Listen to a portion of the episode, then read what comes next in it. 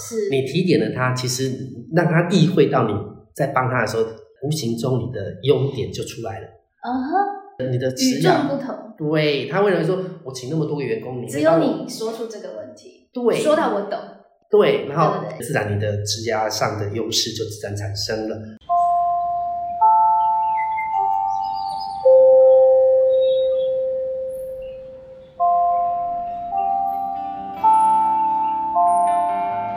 导师时间。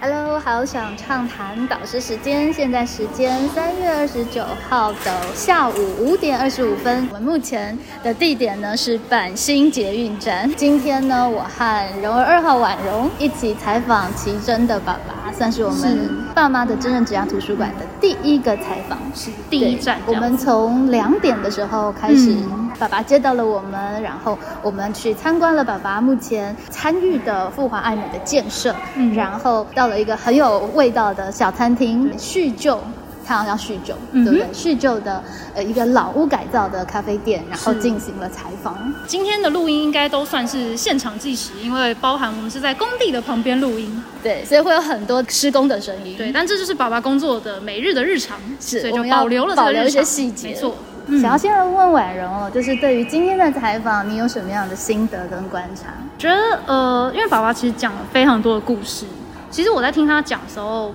就会让我想到一些过去在职场上遇到的一些敬佩的前辈。呃，当然他们工作性质不一样，因为我以前是在出版业，是哦，但是我们有个很奇妙的类似是，爸爸说就是建设业是高级手工业， 出版业大概就是低级手工业这样 子。爸爸很会有鲜活的品味，对对，他有一些鲜活的地域跟下标，然后也有蛮多的名言，对对对对对，就是那都是手工业，所以其实都会看到很需要执行者在其中跟人的沟通与互动这样子。是，这也是今天谈论的一个蛮重要蛮大的的重重点点，跟人的沟通互动，其实是是很多行业都占有需要的非常核心的一个部分。对啊，就像是你想说，哎，出版业跟建筑业差这么多，是你绝对不会把这两个产业放在一起，但其实它里面是有很多互通的一些没错，工作没的错态度与观念这样子。对。对，我觉得他就让我想到以前敬佩的一些前辈，真的要在工作上面做到好的那种追求，那种做到卓越的追求是是很类似对的。，重视细节。对重视今天爸爸细节谈到蛮重要的一点，对啊，他的初心啦，他就是说对要去把持住你的初心，然后呢，这这个不管是细节跟初心，我觉得在建筑业都非常的不容易，嗯，因为在建筑业要追求细心，爸爸刚刚有讲到了，那那整个大环境其实没有人在跟你 追求这 件事情，对，他各们各路人马，对，各路人哦各嘛有不同的，然后立场，对，可能有不同的利益然后跟做事的习惯，对，所以他要在这样子，大部分的人可能跟他追求的东西不一样的地方，他还要去追求这件事情，其实是很不容易的。而且爸爸坚持不是那种兢兢业业的坚持，对，感觉他还玩的蛮开心的。他也是很能够视情况去因应，然后有弹性的去面对这样子。对，就那这个觉得好玩啊态度，觉得对好奇啊，对为什么呢？这个是我们在采访的过程当中蛮常听到的对言对辞对，就是他也不是说他很刻苦耐劳，对对但但是是我们好讲畅谈还蛮合的，对啊，可是他又很明确的知道自己在追求什么，跟自己自己在反思什么。那我觉得这个也是很重要的一以及个观察。其实建筑业很有趣的就是它的期程都非常长。对，它都是大型专案，所以你必须要去有办法承担嗯非常多的未知变动，对对对哦对，然后改来改去，你怎么对把改动的设计图请工人把它执行出来？对，所以其实这个样的工作形态，可能也练就了他的这种弹性或者余裕的没错那种工作态度，因为你就是不可 能完全按照你的想象去做事。那在社会中有非常多类似的产业，其实都是一样的。包含像我们的这一集节目，到底最后会剪成什么样子？现在还不知道，现在也还不知道，但是就是你大概会去，这爸爸在过程当中也讲，你去想象那个蓝图，对在过程当中一点一滴的去靠近，然后各种素材、你要怎么去运用跟调度，对，对，所以我觉得都是很不容易。可是又看到他，又觉得说，嗯，这样子的工作态度是会让你觉得心向往之的那一种。呃哼，对而且蛮让我开心的是，是一个有趣的爸爸。嗯对，在谈吐之间都是有很多他自己的巧见思解跟对对见对解，他有很多见解。也透过今天的采访，其实才让我们比较呃真实的了解建筑业它的嗯现场，以及它的分工跟它的呃每一个人的主张。对，对因为其实建筑业有非常多不同的呃不同参与的专业，所以比方说有建筑师，可是也有工班，然后有监工，对然后光是实际上在做工的人呢，也有百百种。你光是漆水泥啊，还是抓水电啊，那个都不一样。对，那爸爸他就是在这些所有的人之中，他要去做一个批验统筹的角色，没错。所以他也不是建筑师，他也不是工班，他都不是这些人，所以他自称为盖房子的人。对，这我觉非得常的是有蛮趣精妙的。没错，盖房子的人觉得哇，好浪漫的一种自我定位。嗯是，所以我们接下来就要来听听盖房子的人他的人生故事喽。应该嗯应该在公司负责人你就说嗯，嗯，应该爸在爸刚刚还是建筑嗯如果业你，只加一个职称的话，那就写说呃，盖房子的人。好对，真的这样。好好你这个是个盖房子的人，好好好。对让我来录一段。二零二三年三月二十九号，今天的呃礼拜三的下午，我们呢来访问奇珍的爸爸，和我们分享他的人生故事。我们欢迎奇珍爸爸。大家好，奇珍的爸爸呢，他选用了一个名字叫做“盖房子的人是盖房子的人”。。对，爸爸为什么觉得要这么样的定义自己？嗯，盖房子的人呃有两个主角，一个是盖房子，嗯，一个是人。是人要住在房子里面，是然后盖了房子的时候，你是要盖出什么样的房子让人去住？是，那你从前面往后看，还是从后面往前看？其实这一句话其实有不一样的面向。那嗯，爸爸主要的任务其实就是沟通盖房子上上下下对好多环节里面的一个沟通的桥梁。对对，你处理人的事，对，对， OK 然后可是你要处理人的事，去让他们去帮你盖房子，嗯，然后盖完房子以后要让人去住，盖房子跟人对就是工作的核心。对。建筑都是从万丈高楼平地起，既然是平的，那我们会有一个前中后。嗯那、前端就是说类似跟建筑师配合做一个规划的部分，呃，然后中间的盖的过程，盖的过程就是一个类似工程品质的把关。嗯，然后最后的就是给顾客，我们讲给屋主之后的维护保养或者是售后服务，大概会分成这几个阶段。嗯，对对对对对，那工程中间最多人或者是最热闹，因为建筑业还是一个，我我都称它为高级手工业了。嗯啊，目前为止还是高级手工业。对，因为还是工人手这样一把手对的真的耶做出来，真不的管你是用现在的流行一点点的所谓的预祝或者是什么的，但不可避免，现场还是很多工人在把它给做起来，不像工厂完全的真的呃人无人化或者是怎么样嗯这样子。嗯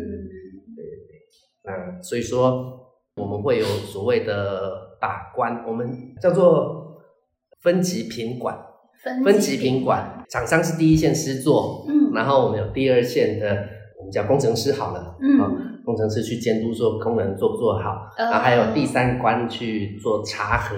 查核他东西做得好不好。那目前我们的阶段比较在查核跟设计端的一个配合，因为设计端到目前为止还是在一直的修改，因为酒店哦的关是，对对对，万豪酒店目前像例如说，呃，上个月万豪酒店外国人来，因为这附近的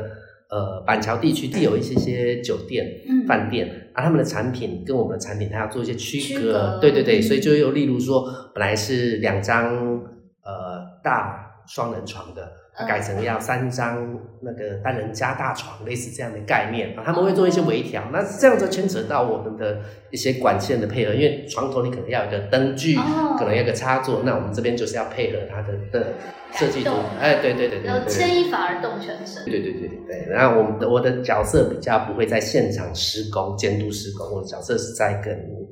他们做配合的就施工图的确认跟设计图的确认。等于是一个承上启下。对对这样对，的我在一个桥梁中间。对哇，那这样子很多变数都会在你这里，对，然后下面的人就会一直问说：“哎，你怎么哎又改了、哎对？”然后或者又我们改的非常多了，我们已经改到第十一版了。第十一版，对对对对， 而然后且已经到现在已经很接近完工了嘛，对还在改。还在改。对对对，那没有办法，那我们就是说，他们现场就有时候会很难施作，因为我们会给他要求说，呃，饭店、酒店开幕日期是哪一天是，啊，然后怎么样怎么样，他们就会说啊，那我做不出来啊，因为我们这个量体还蛮大的，对，光基地就已经快要四千五百平了，然，后两栋，一栋是三十一楼，一栋是四十六楼，也不算小的，对对对对对，又在对台北寸土寸金，是是是，所以两栋建筑也不是说很小啊，用的设备有很大 台。对，光饭店的冷气大概就是我们讲说公车好了，你讲公车，嗯，大概有三台公车的冷气在顶楼，大概那么大的冷清，那冷气的，而且是冷气的冷却水系统而已，嗯，哇，光这样子就那么多在那上面。这个这个规模跟这个数量，其实都会是学生在他们学生时代很难去想象的，对，还包含那个改变的变化性，是是中间的管线怎么走，那就是更复杂一点点。嗯真的要到后来可以用，嗯对，因为你从不能出差错，三十一楼到一楼每一楼都要有冷对气，对对对对，蛮多需要考量的，再加上呃，万豪毕竟是一个外国的公司，然后他们嗯的，例如说他们的逃生规范就跟我们差很多。 OK，我们台湾的逃生规范，例如说我们需要多少的排烟量嗯啊啊、嗯嗯例如说人要多久可以逃得出去，类似是这样的概念。是他们的标准跟我们台湾的标准就不太一致。 OK 那在这个时候，我们只能说两者取其言，跟他们沟通是不是可以是？我们这边的话，越严当然是建筑成本的增加，嗯，那这个地方怎么去权衡？还牵涉到不同的国家，哎，对，但是我都认为啦，这其实都是人。我们要叫做所谓的转化语言，就是说建筑师他们，你要把他们的概念跟语言转化成工人听得懂的很有语趣言。哎。所嗯对以虽然是一个呃建筑的工作，可是其实对它很人文，对，而且基本上你在那边，有时候你不会一天讲不了多少国语，都是讲台语。光你在骂人也是讲台语啊，嗯，对对对，因为工人有时候你用一些比较直接生活的语言跟他沟通的时候，会比较好沟通，嗯他也比较嗯听得懂，他他知道说。呃因为你骂他的时候，其实就是说我是为你好的角度，我让你一次做对，不要让你对就是做错了，你自己白花力气，而且你的成本也会增加，因为它的材料那些浪费掉了，嗯它等于是要拆掉重做，那些工钱、那些材料钱，其实他对他来讲，他都是今天等于少赚了。嗯对啊，用这样角度去跟他们沟通的时候，会是一个比较好沟通的。那爸爸沟通那么久，有什么心法或美感吗？就还是一样啊啦，例如说好了，最简单，嗯你要不要他戴安全帽？他觉得他戴安全帽遮住他的眼光，这样或者遮住他的哦 不是不方便操作空间，对，不方便。可是，在我们的角度，我们的希望的就是说他来安。安啊全，对他今天出门能够赚钱，然后也安安心的回家去，是然后随地便利。我们就我就常常会讲一句话：你希望你的老婆小孩知道你这样做，他们会看，如果他们走在路上看到你这样的时候，会觉得你是一个爸爸妈妈。诉诸重要他人，对你，你我们讲说同理心或者是他的感受，嗯他们觉得哎、诶对耶。然后我就说，如果他说啊，我你就没有设置厕所给我啊，或者什么，嗯我就说哦，那这样好了，我们就可以沟通。对我们这么楼高楼，你叫他想要上上厕所，然后从三十一楼砰砰砰砰砰，还要坐电梯，还能下来。那个等电梯，有时候我们一等电梯就要等个十几分嗯钟，对，有时候真的来不及，对那怎么办？我们就跟他沟通，是不是我呃两层楼设一个临时厕所？那临时厕所嗯的维护什么的，大家一起平，请费用一起大家一嗯起，因为每个人都用不到嘛，对，厂商大家一起分摊，然后什么怎么样？哎对，他们就觉得哦 OK，那这样的话就是有一个管理的机制所以出来。爸爸这个位置很重要，因为确实他们也不是可能故意的，因为真的太远了。对但是你没有去了解那个原因，你就找不出解决的办法去对，那处理。啊，而且这个这个，因为工人他们毕竟出来是赚钱的，当你有费用产生的时候，一定要提早先沟对通。你如果体贴先帮忙建好，然后还有他付费，他可能也不要。哎，对，可是对你如果先沟通好，我这样做，大家每一个人都好嗯，啊，就啊是想出一个权衡的办法。对对对对对对对对，那对上沟通呢，又会有什么辛苦的地方呢？会他们会一直想讲说我的设计图还没画完，或者是对你图文没有画完，我怎么去？就例如根本不能做对啊，例如说好了，我的那怎么办？ 那我们只能做，嗯小心。嗯我们只能说看工项的安排。我们住饭店好了，你不只是饭店，可能旁边会有楼梯间，嗯可能会有仓库，嗯可能会有放那些干的棉被或者是那些东西的那个嗯地方，甚至也有一些机房，例如说呃消防机房嗯或者是什么什么东西。在这些东西的时候，我们就可以先去走那些把已知的先对对对对对对对对，对对，然后然后做到某一个程度的时候，就跟他们就是跟设计单位就会跟他们讲说，我们就到这里，然后我们会要提早告诉他，例如说我可能啊、呃现在我就要开始跟他讲说，哎，我六月的时候做啊，要做到什么程度？你六月的时候什么东西不出来，那抱歉，我们就是要继续走下去。那将来衍生的费用，那抱歉，你就可能必须跟我们的大老板谈，因为本来预算就只有这么多，是因为你你的延误，然后我这边没有要继续走下去啊，我对的下一个工程要进行啊，我只能等你到这个阶段，对，然后衍生的费用，那你要跟老板解释为因为你的原因。那你你你说你是还没有跟外国人沟通，或者还没跟厂商沟通啊，那你就要赶快沟通啊。嗯 对啊呀、所以等于是爸爸这里要一直把权责区分清楚，对，然然后后时沟通时间清点楚，对时间点，我们叫做节点，节点，工程节点或者工程里程碑，类似这样的概念，就是说哪个时间点我们要预估多久以后会遇到什么问题，多久遇到什么问题，然后是这个东西不管是上面下面，我们就是要去弄清楚这个状况，对然后让他可以推展。其实对那个学生他们现在在做什么 PPL，在做专案，就是在练习这个东西。。对对可对是因为实际工作就出了问题，就不是那么简单可以收拾，对，就会很认真这样没。错没错，我们就很就会很讨厌那种类似我们以前讲，大家工地都会讲讲，哎，赛级卡称啊，全部得被随便刷啊，什么意思？啊啊，就是你要上厕所了哦，啊，你才还开始在找厕所，对对对对对对对。赛季卡层加在踩边松。对对对对对，然后你就哦可是你你你来不及啦，你就是要对对对对。我的角色就会是大概会是一个桥梁的角色，在这个案子啊，那每个案子都需要各样的不同的人。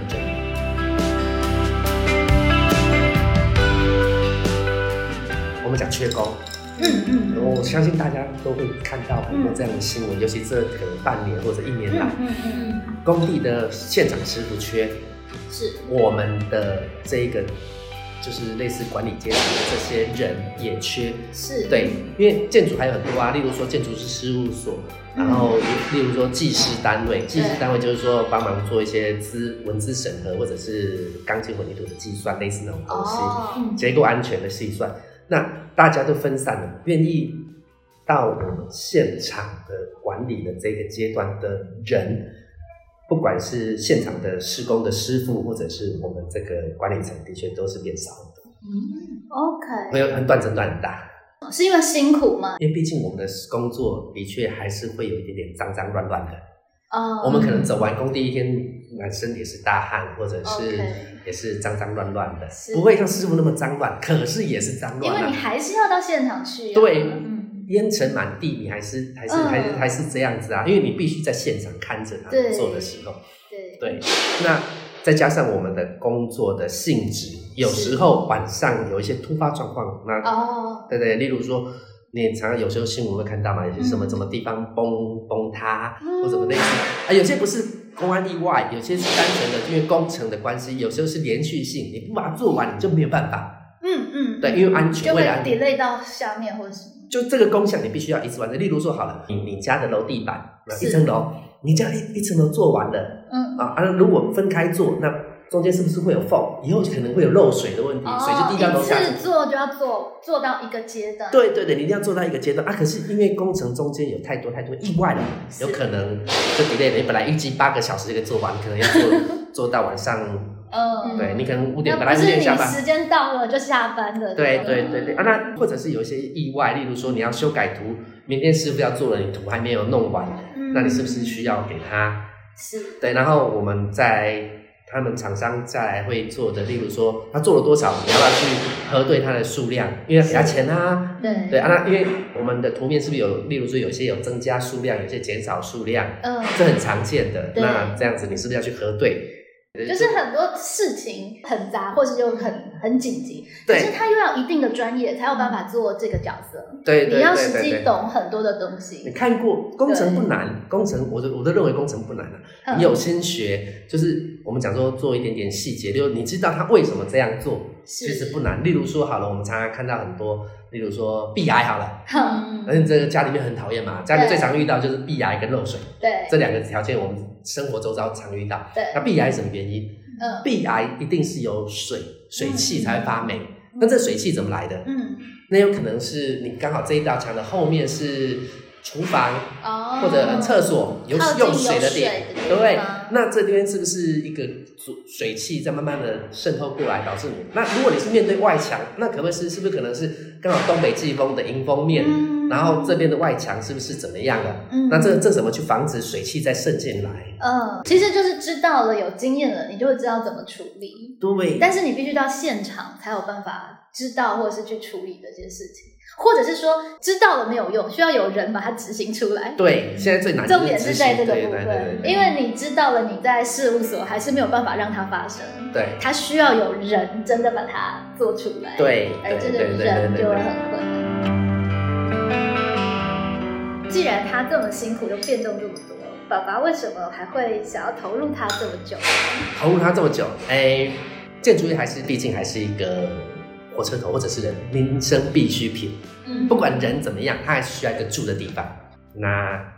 毕竟呢，就从无到有盖好一个案子，的确你会发现你在也会有点成就感。建筑师给你一套图，可是你还是现场可以做一些小小的微调。是那微调的时候是更好的让客人使用，或者是客户更贴心。有时候是在不知不觉中的产生，有些地方的小细节就会决定你以后住的地方的舒适度真。的例如一个例子好了，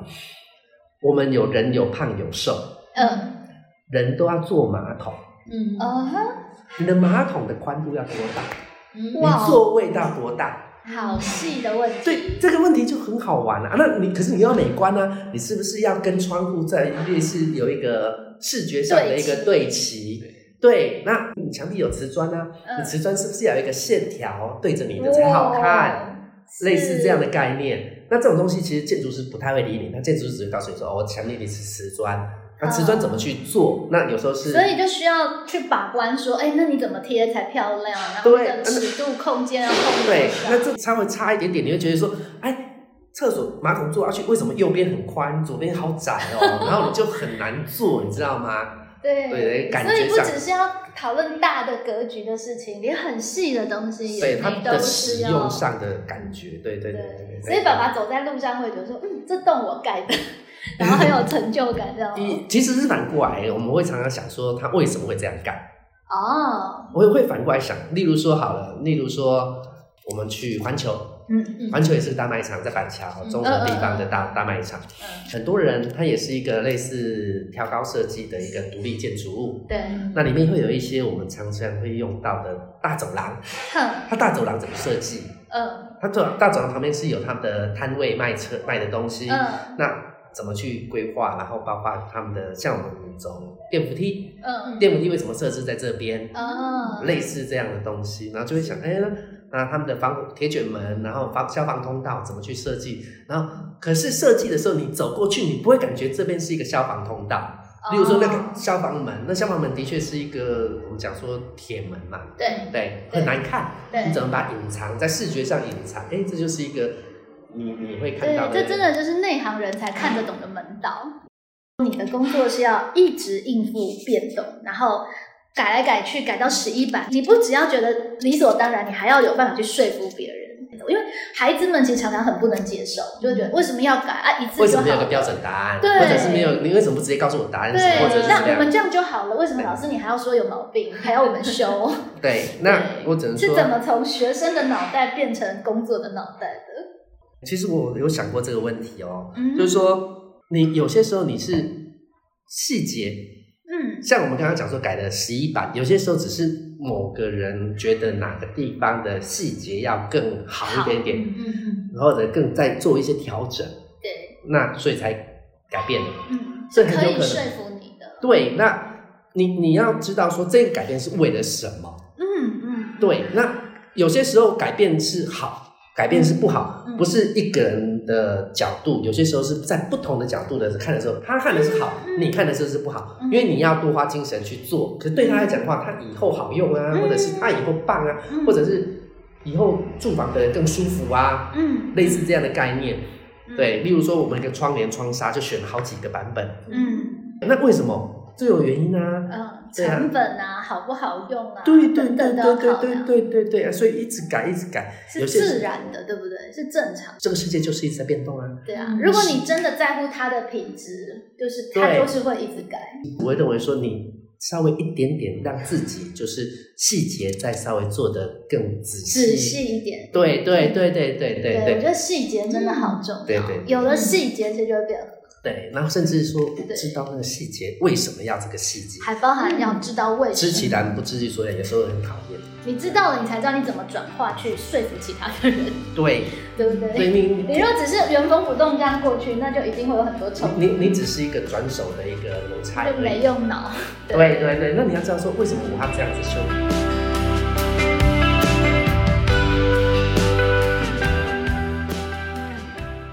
所以我们现在就可以来话说从头，，可以 来好说啦，爸爸。对，既然说到高中了，就来说说爸爸高中的时候吧。你高中的时候是一个什么样的现场啊？可不可以先描摹一下给听众朋友们回味一下？好，爸那爸嗯，六十六年次，对高中的时候应该就是在八十民国八十几年的时候，对，那个时候还有所谓的高中联考，对然后还要考三民主 义，对对对，啊我都有考三民主义，对对对，有考到三民，啊，看三民主义后来还要考一个一百分变五十分，对国编本的时代，哎，对对对，国立殡仪馆的时代，然后考，我从小，我跟你讲从小了。嗯，这久一点点嗯。我小学的时候就很小，小学一年级、二年级的时候，因为我们家刚好离呃板桥的图书馆还蛮近的，嗯嗯啊，现在是艺文中心，还蛮近的。那时候我都早上上课嘛，以前礼拜六早上要上嗯课，对对对下午是没事的，对下午的时候就会在那边就看书。然表后那时示候你其实本来就是个喜欢读书的孩子，那时候其实只是觉得，哎、这好有趣哦， 就是因为那时候没有那么多手机什么的诱惑，对那时候可能里面有一些童书、漫画是，然后什么什么《白娘子传》哦或者是什么类似那种呃呃中国童中话国故民。间故事，对对。对，我们以前不是最最多这哦种，类现似的在东西。孩子就是都没读这个，所以真的是很多典故都要对对对对懂对，我们的成语很多都从那边来的。对，所以说我家里面很多书，然后像我的小朋友现在回过头来，有时候老师要去讲，哎，什么什么书的时候，像讲《小王子》，嗯，呃书架上就可以拿下哎，来，对，有，甚至还有第二个别人改写的续集都还 有，对，都在我桌上。嗯，嗯啊啊可是他不会去翻，小朋友不会去翻，我也不会强制他。你有兴趣就翻嘛，没有兴趣就算了。呃，然后，例如说，哦我很喜欢的席慕容的诗，我自己也喜看，然后上面稍微写了一些些我以前的字。嗯真的，我们对那个对时代大家都还会读一些这样的东对西，对对对对对对对对，文字还是有一点点温度。是，对，它、只是现在越来越没有温度，嗯对对对，但是这是沟通的一个演演变啊，对对，这没有办法，这个时代就是这样子。那国中的时候很运气很好，我也不知道为什么嗯，就被选到数理自由班去，教育部里面的那个数理自由班，哦是那个要教育教育部来选的那几是个，是，不是不是学校自己挑那个。嗯那运气很好，我也进去了，然后就就我也不觉得我读书很好，可是很奇怪，偶尔偶尔我会考得很非常非 常好，我也不觉得我这一次特别认真啊，我也不觉得我这次很努力考试啊，这真的是太让人讨厌了。对啊，可是就就就这样 写嘛。嗯，啊，可是就会变成说，老师会觉得说奇怪，为什么全班没有人写对，只有我一个人写对？他说我为什么这样写？我不知道啊，反正就 就这这样样写写。啊，对对对对对，你你真的不知道为什么这样写，真的不知道。真的是，对，好几次，好几次，甚至老师会叫你说：“哎、你帮我解释一下给同学听这个是什么东西。嗯，”我到大学都还有这样老师，哇哦，他发现班上同学都没有听懂的时候，就会讲说：“哎、你上来讲讲。”我就讲五分钟，可是就有时候只是老师的语言跟学生的理解的语言，有时候是一个落差。对对，对你反而讲了学生可以懂，因为对你用学生的语言在讲，对，所以等于是爸爸其实从这里就可以看得出来你未来工作的痕迹，哎、就有时候转译对对对对对，一个转译的过程其实也是老师啊，老师其实也是转译。嗯是是嗯你的学养或者是什么样的时候，你怎么把它给转成孩子听得懂，对对对对对对，呃，高中是一个很开放的一个学校，那建中， 对它是一个全台湾，我相信应该不会有第二或第三个那么的开放的一个学校。嗯例如说，大家知道建中老师在上面上课，你只要不发出声音，你在后面打扑克牌都可以，真的啊，真的啊，这事实啊，就是其实，在很早的时候，他就是这么就很 free 自由的很 free，真的很 free。甚至老师就是有有的老师会允许，有的老师不一定允许，但是你只要不打扰上课，我们都还可以走走走走走走出去嗯，去买便买当东，西吃，对，是没错，还真的是。所以我们的吃饭时间是十 一点，嗯我们的便爸当爸时觉得那是因为建中学生的资质才可以享有这样的自由，还是你觉得享有这样的自由，所以可以有这样子的成果？其实都算有，因为他们很清楚，老师都很清楚。我们后来也发现，我高一的时候为什么看到高三那些学长，嗯他们很自然的上完课以后四点，我们那时候四点下课，嗯，四点下课呢，他们就会去哎打打球、吃吃饭，可嗯是他们会留下来在学校读书读到八点九点，嗯没有人任何的要求，也没有任何的老师在那边带。是只是开教室就开着，他们就在那边，然后时间到了，大家就门关一关，那就走人了。嗯可是就很莫名其妙，就会有一个氛氛围。围对，因为我们讲说同才之间的东西，是对，然后再加上那一群人里面，你你还，毕竟好胜心会比较稍微强一点点。这也很重要。对，好胜心强一点点的时候，你会觉得说，哎，他做得到，我也可以做得到。因为这个东就西是走出去要自己记得会要走回来，老师就可以比较放心不管这样。对对对对对对对，所以其实高中虽然是在一个比较早期，可能是相对其他学校是比较权威的时候，爸爸其实已经享有了很多的自由，这个自由连高大学都没有。连大学都没有。对啊，大学老师我不相信你不能随便在外面打扑克牌吧， 会生对，气然后你或者你上课途中你不能随便跑出去随便在吃东西，对所以这个高中的阶段，爸爸，你觉得对你就是后来啊，就是求学工作，它的比较大的几个影响是什么？呃，应该是老师都不会，老师上课有时候是上课上他自己的，嗯，学生吸收多少他其实不太、不太、不太、不太管，对你凭本事嘛，对对对，在建中氛围这样子，对，他不太管你成绩，所以说他们会认为说你把你自己顾好。我在建中是钓鱼社，钓鱼社，对我当社长，钓鱼是一个很非常非常的 personal 的事情。哦啊你一个人都站在一个人在那边，你可能一个一个下午都是拿着一个钓竿，没有人会打扰 你。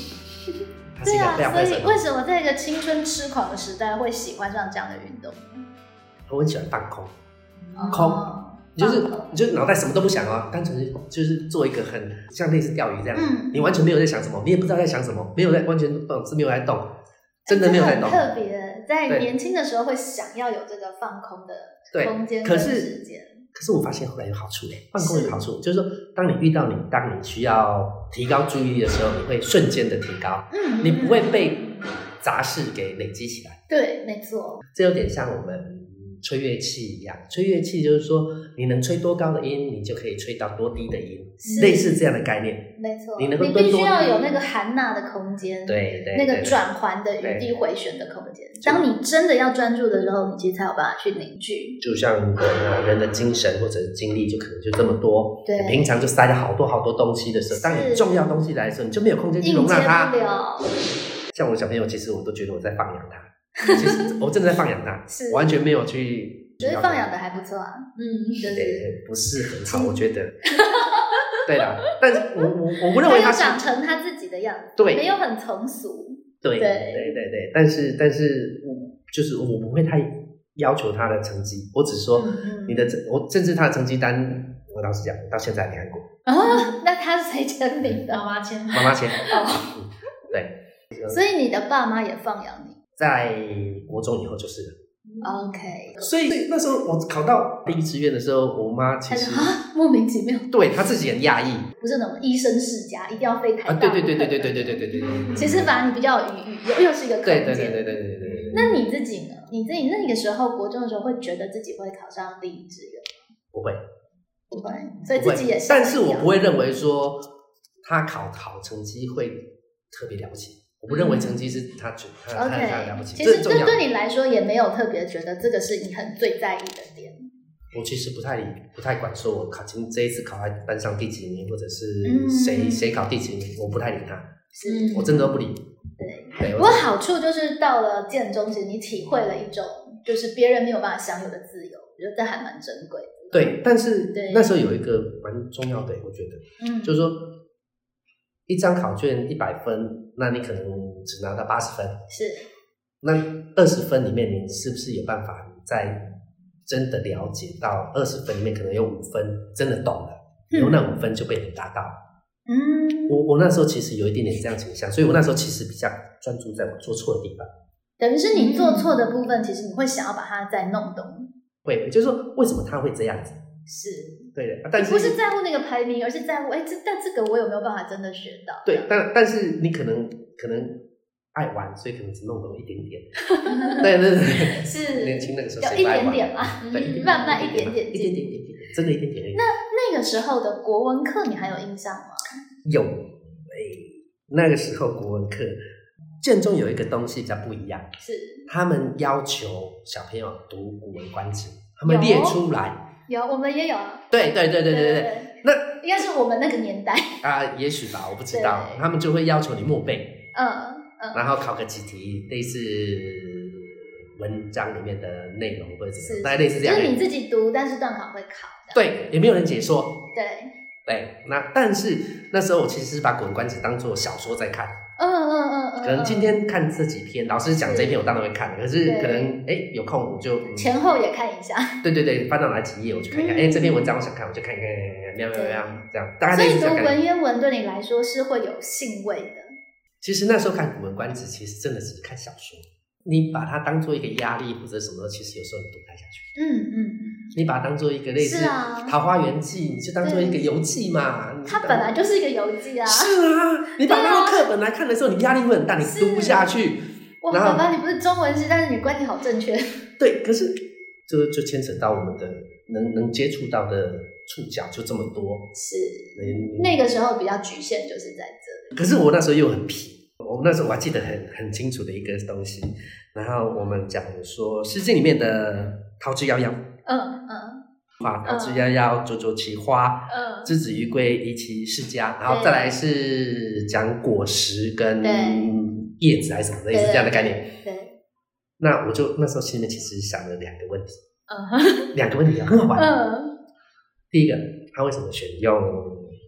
桃花？嗯，古人为什么选用桃花？对，为什么桃花跟女子跟出嫁有关？对，文人去做一个发想的时候，一定有一个什么东西点到他，嗯，他一定有一个什么灵，我们讲灵感，或对者是什么一个 moment，或者一个什么触动他，所以他才会用这个东西。为什么他不用牡丹？为什么不用什么是的樱花？为什么？哎，这就是我们现在教学的内容啊。 对，那 年男男生、嗯年轻人小时候，嗯，那时候就会讲几个原因。第一个，桃花没什么意思。嗯那回过头来，嗯，这个可能有点冒犯了哈，嗯但是嗯小男生嘛啊，就多多多多多多多多包含一下。女生的蜜桃 臀呢？那古人的形象啊，嗯，你那个果实是不是很很形象化？哦嗯，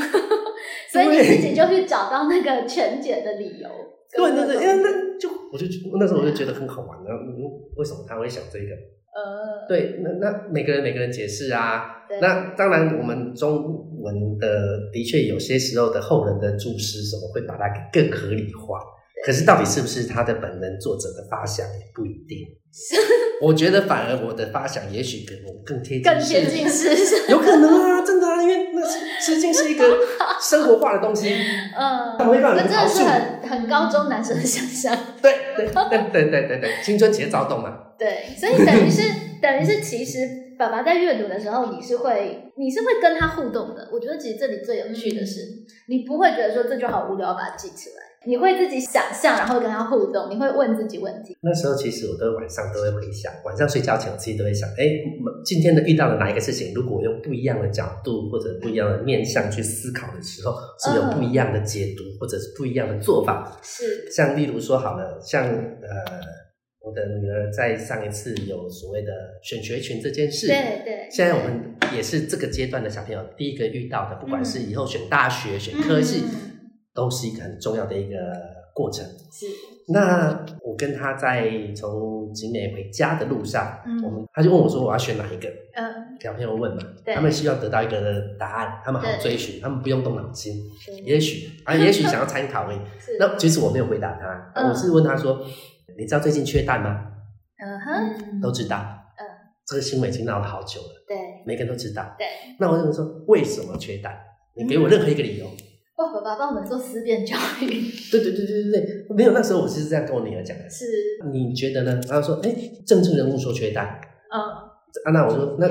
解决缺蛋是谁要去处理？嗯他说，哎，政治人物。我说，哎，对，那就是可能以后如果你想要去解决这样的一个政治的事情的时候，你可能就是走这个科系，因为对你要做这件事情，你必须要有他的专业。是可是政治人物讲两句话，你就会有蛋吗？你再想 想看，没有哦，要人养啊。嗯哎，要人养是不是就是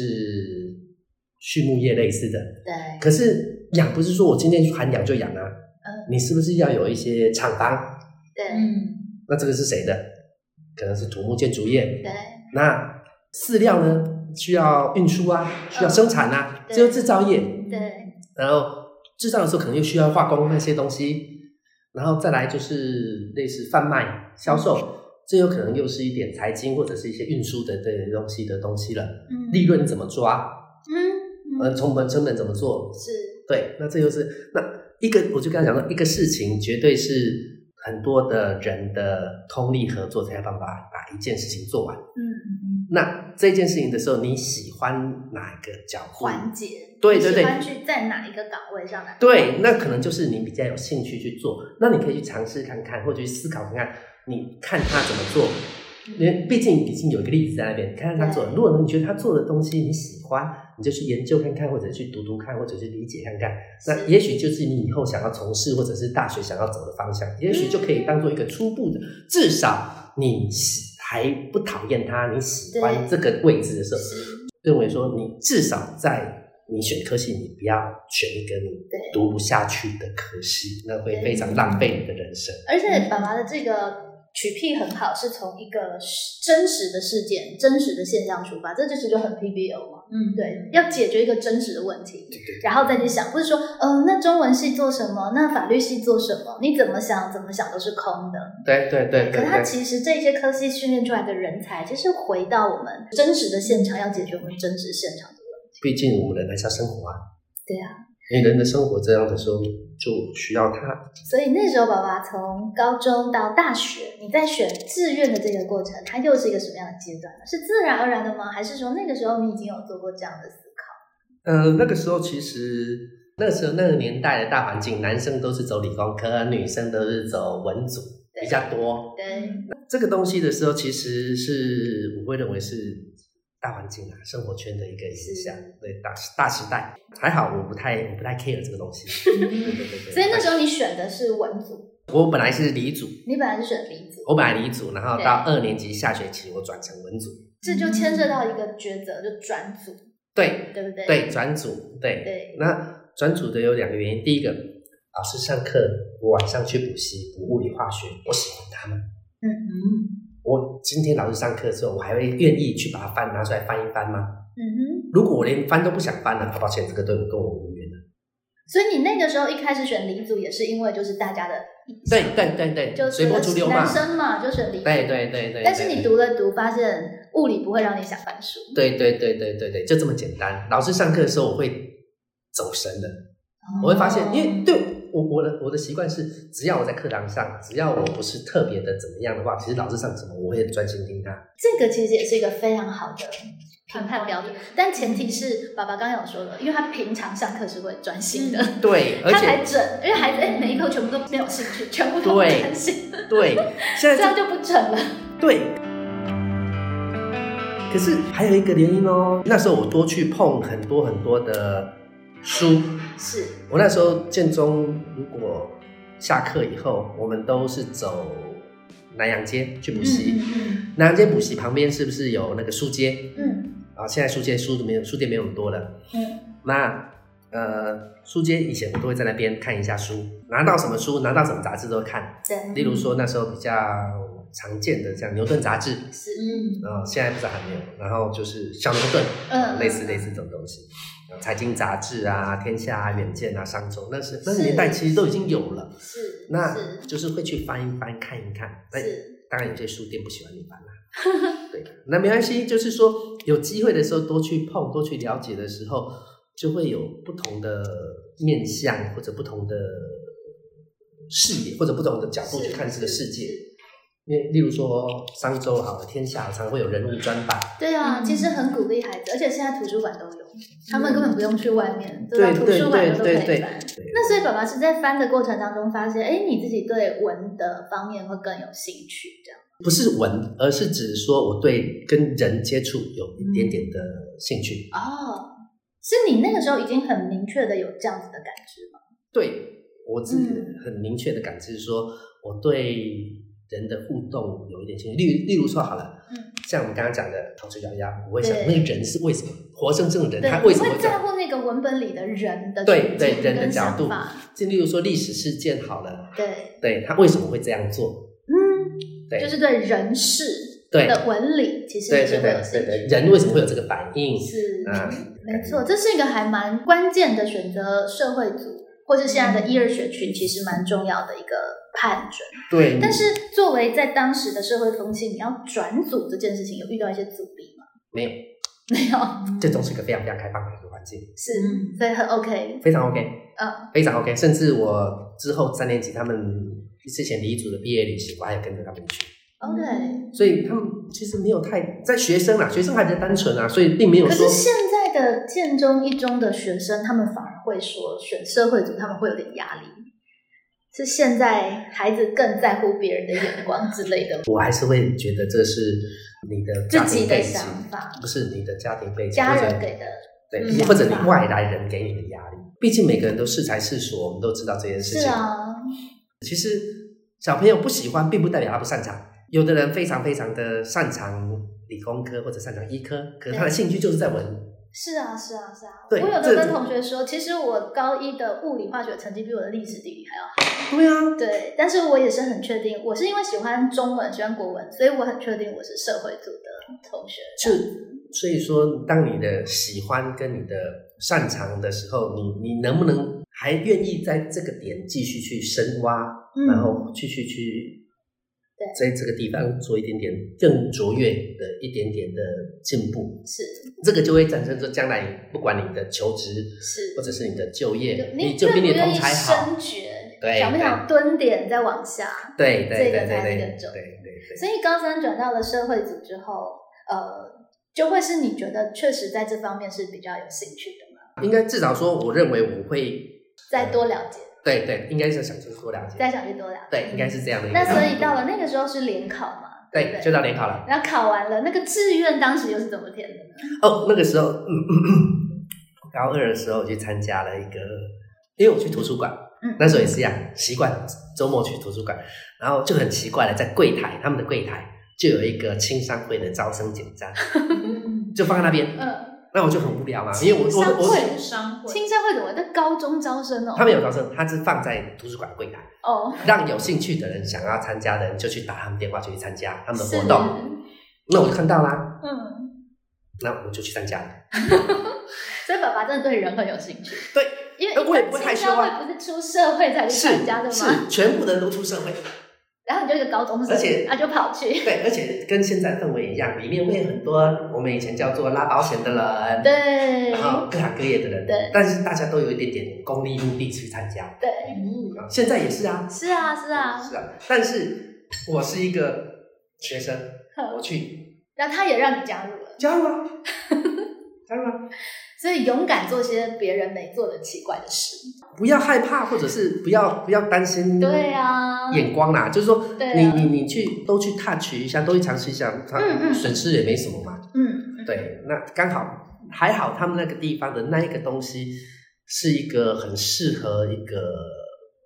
没有太功利性质的，因为青商会好多好多小团体，嗯嗯，他们很多子团体。那刚好那个小团体是我们是以前叫做建言社，嗯哼，然后是礼拜三晚上，然后前三个小时，然后四个小时，那前半段是一个讲师讲座，后半段是一个排定的，每个人都要上台，嗯。啊，每个人都上来就说都会排好了。嗯你你你可能是两个月后了什么的，嗯一一一期一期，我记得那时候是三个月吧，嗯，你会上台两次，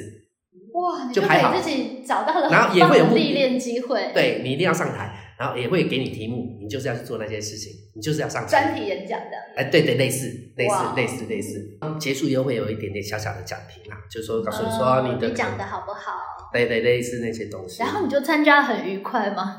很愉快吗？我就觉得很好玩啊，因为毕竟哎，讲师哎，开玩笑，每个来的讲师都是有点背景哎，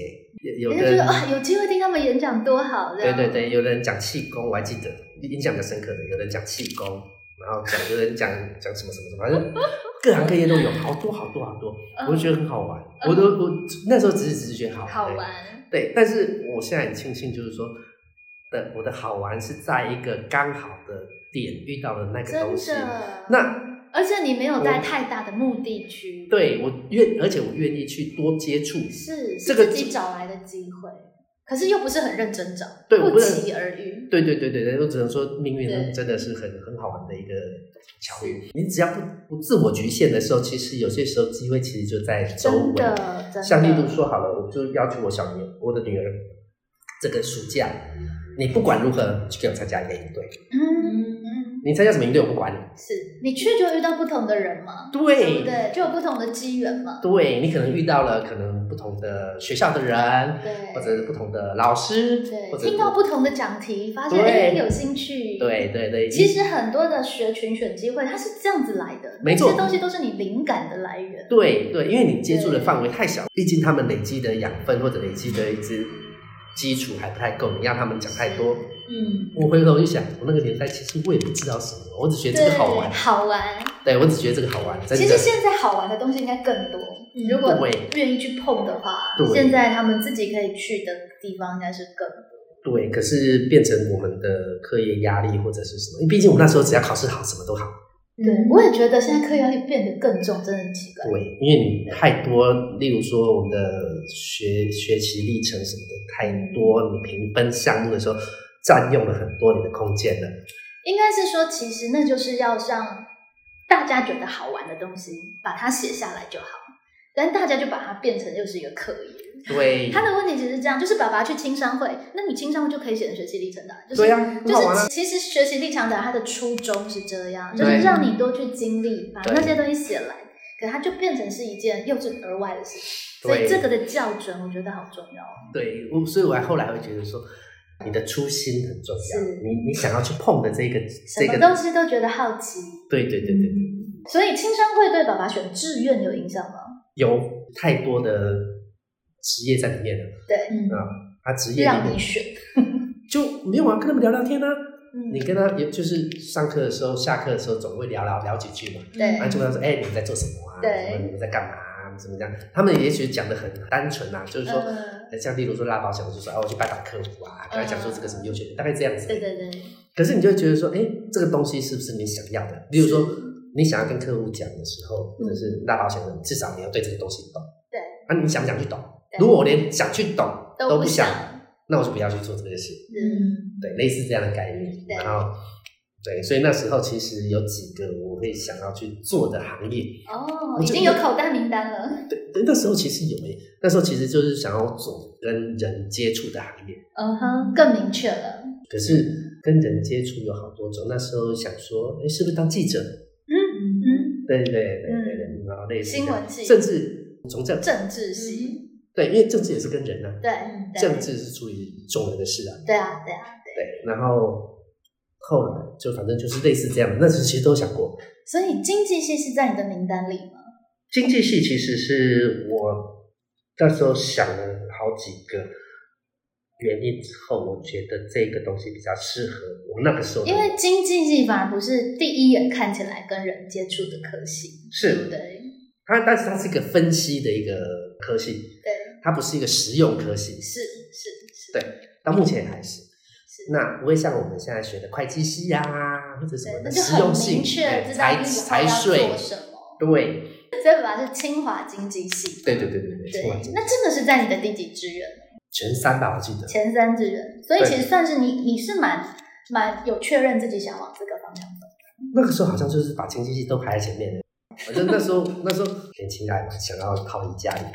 哦，所以清大是要逃啊离对家对对里。对对对对对对至少在清华，在在远一点的地方嘛。嗯，OK，所以我们就到了大学时期。大学时期有什么事情是爸爸觉得比较值得跟现在的孩子们分享？经济这个东西到目前为止，我还受用的是我怎么去看一个东西，抽离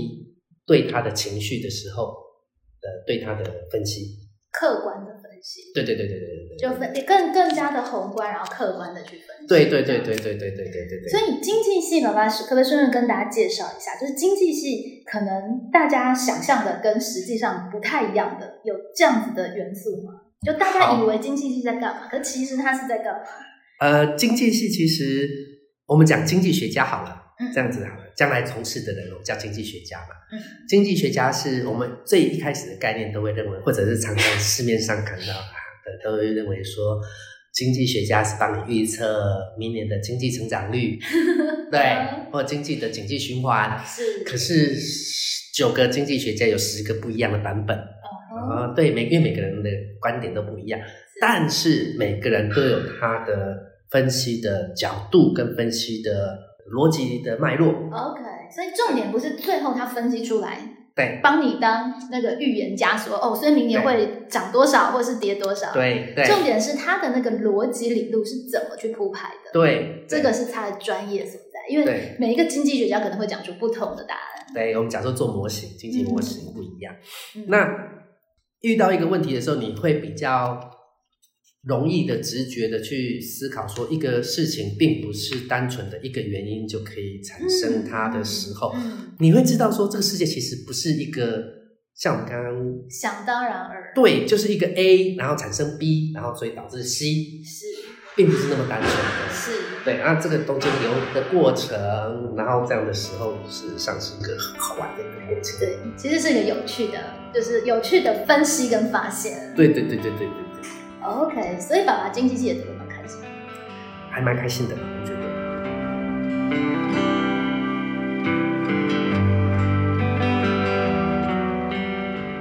每一段人生说一段故事，理解各行各业最有温度的方法，也许就是听故事了吧。这一系列爸妈的真人之家图书馆访谈，最让我觉得珍贵的是，我们重新寻找亲师之间可以开发出来的语调。其实，我们当天的采访是在猝不及防的状态之下就开始了。爸爸依照着奇珍还有我们提供的访纲，做了好几页的笔记，谈起自己的工作还有事业的细节，就津津有味，连饮料都常常忘了喝。当天的访谈将近三个小时，而后半部呢，我们完全忘记了采访的形式，而进入了一个真正放开来漫谈的状态。所以整个语脉是非常的意识流，时空交错。可也正因为如此，好多道理才被讲得深刻而有味道了起来。爸爸出了社会，在盖房子之前做过哪些工作呢？每一个转折又是怎么转折的呢？在过程当中，他领会了哪一些道理，又用哪一些的 p e 可以让自己成功，得到贵人的提拔，以及更容易把很困难无解的事情硬是给解开来呢？我们先在这里卖个关子，下一集再让我们继续来聆听奇珍爸爸盖房子的人的故事，后续如何吧。好想畅谈导师时间，下回见，拜拜。